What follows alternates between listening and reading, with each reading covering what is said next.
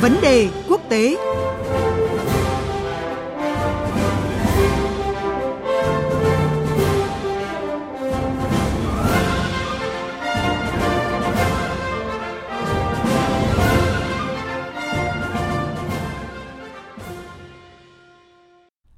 Thưa quý vị và các bạn, Căng thẳng giữa Canada và Ấn Độ những ngày qua không những không giảm nhiệt mà tiếp tục leo thang liên quan đến vụ ám sát thủ lĩnh phong trào vũ sang Khalistan của người Sikh tại Canada mà Ottawa cáo buộc có liên quan đến phía New Delhi.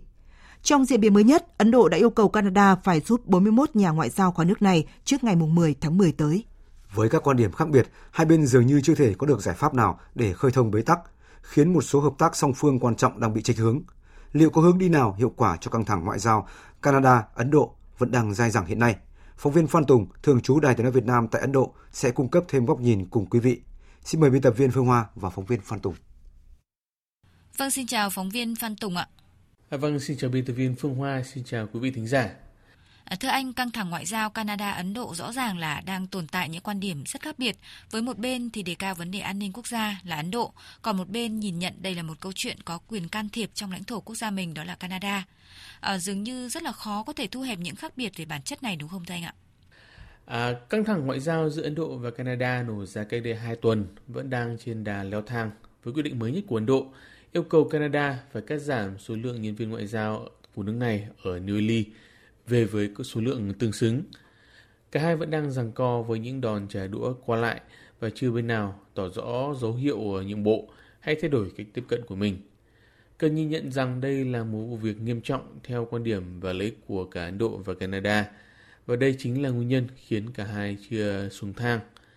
À, trước hết, với Canada, nước này vẫn cho rằng việc các đặc vụ của Ấn Độ có dính líu tới vụ sát hại Hardeep Singh Nisa, một công dân Canada ngay trên đất Canada là vi phạm an ninh và chủ quyền của nước này.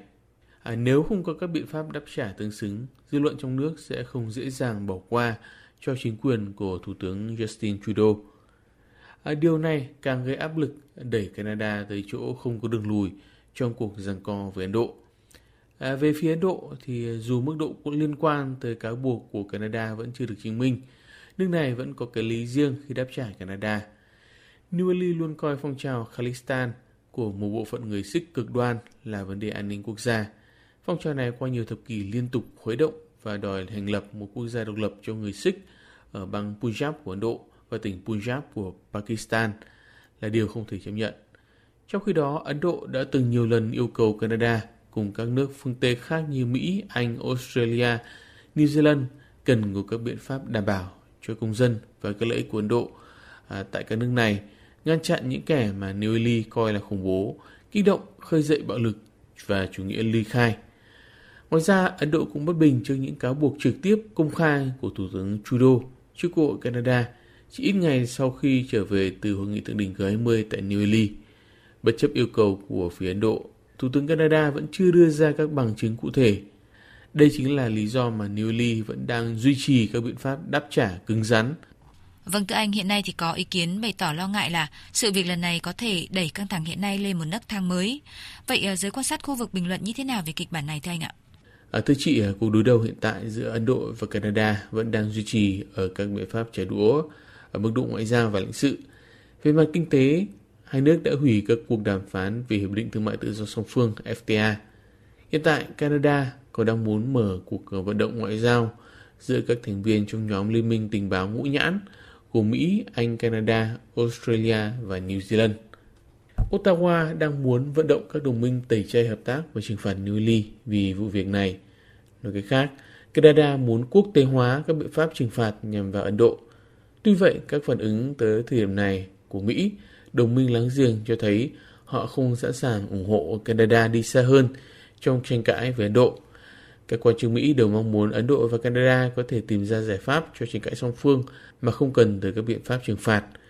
Các đồng minh của Canada đều hiểu rằng đây là vấn đề nội bộ trong quan hệ giữa hai nước và việc Ấn Độ bị lôi kéo vào cuộc tranh cãi trả đũa với Canada chắc chắn sẽ phá vỡ cục diện liên kết tại khu vực Ấn Độ Dương Thái Bình Dương. Đây là nơi mà Mỹ đã đầu tư công sức, nỗ lực xây dựng quan hệ trong mấy năm qua để làm đối trọng với Trung Quốc. Dư luận khu vực vẫn đang chờ đợi các diễn biến Họ cho rằng các động lực của căng thẳng trả đũa vẫn còn. À, tuy nhiên, liệu hai nước có tiếp tục thổi lửa vào tranh cãi hay không còn tùy thuộc vào tình hình chính trị nội bộ cũng như lợi ích song phương đi kèm.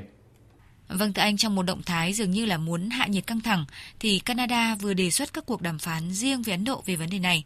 Theo anh ạ, liệu là có tín hiệu tích cực nào cho giải pháp này hay không ạ? À, vâng, à, tuyên bố của Bộ trưởng Ngoại giao Canada Melanie Joly đưa ra rằng Canada mong muốn các cuộc đàm phán riêng với Ấn Độ để giải quyết căng thẳng ngoại giao giữa hai nước, à, được coi là cử chỉ nhằm hạ nhiệt tình hình hiện nay. À, tuy nhiên, rất khó khẳng định đây là bước khởi đầu của một tiến trình xuống thang cho quan hệ song phương.